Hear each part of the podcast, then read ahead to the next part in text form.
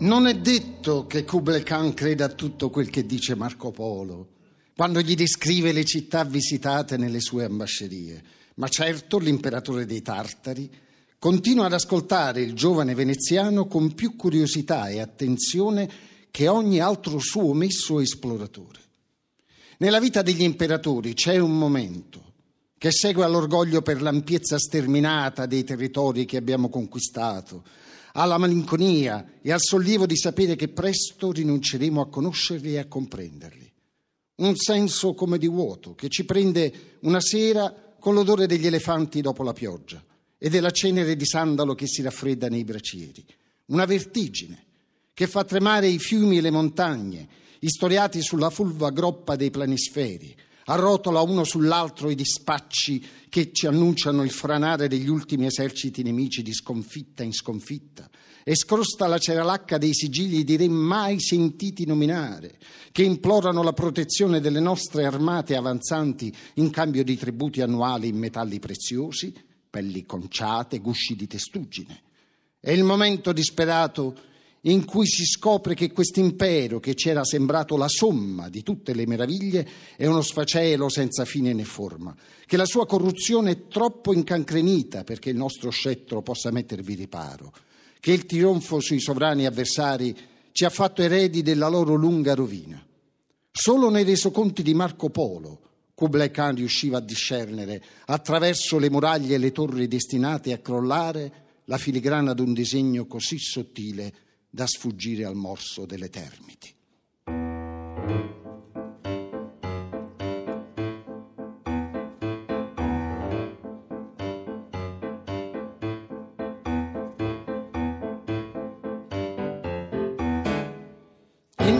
Inutilmente, magnanimo Kublai, tenterò di descriverti la città di Zaira dagli alti bastioni.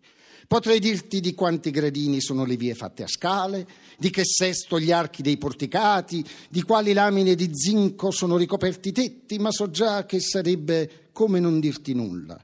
Non di questo è fatta la città, ma di relazioni tra le misure del suo spazio e gli avvenimenti del suo passato, la distanza dal suolo d'un lampione e i piedi penzolanti d'un usurpatore impiccato, il filo teso dal lampione alla ringhiera di fronte e i fastoni che impavesano il percorso del corteo nuziale della regina, l'altezza di quella ringhiera e il salto dell'adultero che la scavalca all'alba, l'inclinazione di una grondaia, l'incedervi di un gatto che si infila nella stessa finestra, la linea di tiro della nave cannoniera apparsa all'improvviso dietro il capo e la bomba che distrugge la grondaia, gli strappi delle reti da pesca e i tre vecchi che seduti sul molo a rammendare le reti si raccontano per la centesima volta la storia della cannoniera dell'usurpatore, che si dice fosse un figlio adulterino della regina, abbandonato in fasce lì sul molo.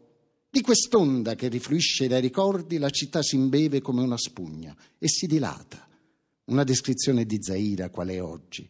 Dovrebbe contenere tutto il passato di Zaira, ma la città non dice il suo passato, lo contiene come le linee d'una mano, scritto negli spigoli delle vie, nelle griglie delle finestre, negli scorrimano delle scale, nelle antenne di parafulmini, nelle aste delle bandiere, ogni segmento rigato a sua volta di graffi, seghettature, intagli, svirgole.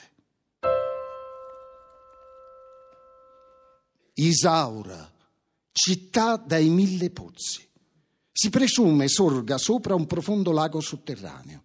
Dappertutto dove gli abitanti, scavando nella terra lunghi buchi verticali, sono riusciti a tirar su dell'acqua. Fin là e non oltre si è estesa la città. Il suo perimetro verdeggiante ripete quello delle rive buie del lago sepolto. Un paesaggio invisibile condiziona quello visibile. Tutto ciò che si muove al sole è spinto dall'onda che batte chiusa sotto il cielo calcareo della roccia. Di conseguenza, Religioni di due specie si danno a Isaura. Gli dei della città, secondo alcuni, abitano nella profondità nel lago nero che nutre le vene sotterranee. Secondo altri, gli dei abitano nei secchi che risalgono appesi alla fune quando appaiono fuori della vera dei pozzi, nelle carrucole che girano, negli argani delle norie, nelle leve delle pompe, nelle palle dei mulini a vento che tirano sull'acqua delle trivellazioni, nei castelli di traliccio che reggono l'avvitarsi delle sonde, nei serbatoi pensili sopra i tetti, in cima a trampoli, negli archi sottili degli acquedotti, in tutte le colonne d'acqua, i tubi verticali, saliscendi troppo pieni su fino alle girandole che sormontano le aeree impalcature di Saura, città che si muove tutta verso l'alto.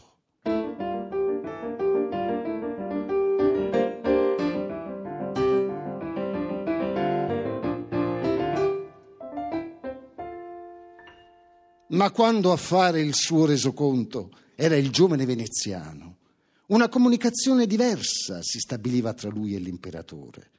Nuovo arrivato e affatto ignaro delle lingue del Levante, Marco Polo non poteva esprimersi altrimenti che con gesti, salti, grida di meraviglia e d'orrore, latrati o chiurli d'animali o con oggetti che andava estraendo dalle sue bisacce, piume di struzzo, cerbottane, quarzi e disponendo davanti a sé come pezzi degli scacchi.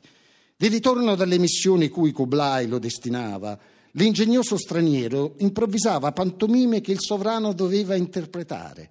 Una città era disegnata dal salto di un pesce che sfuggiva al becco del cormorano per cadere in una rete, un'altra città da un uomo nudo che attraversava il fuoco senza bruciarsi, una terza da un teschio che stringeva tra i denti verdi di muffa una perla candida e rotonda. Il Gran Khan decifrava i segni, però il nesso tra questi e i luoghi visitati rimaneva incerto. Non sapeva mai se Marco volesse rappresentare un'avventura occorsagli in viaggio, una impresa del fondatore della città, la profezia di un astrologo, un rebus, una sciarada, per indicare un nome. Ma palese o oscuro che fosse, tutto quel che Marco mostrava aveva il potere degli emblemi, che una volta visti non si possono dimenticare né confondere. Il giorno in cui conoscerò tutti gli emblemi, chiese a Marco Kublai Khan, riuscirò a possedere il mio impero finalmente. E il veneziano, Sire, non lo credere. Quel giorno sarai tu stesso emblema tra gli emblemi.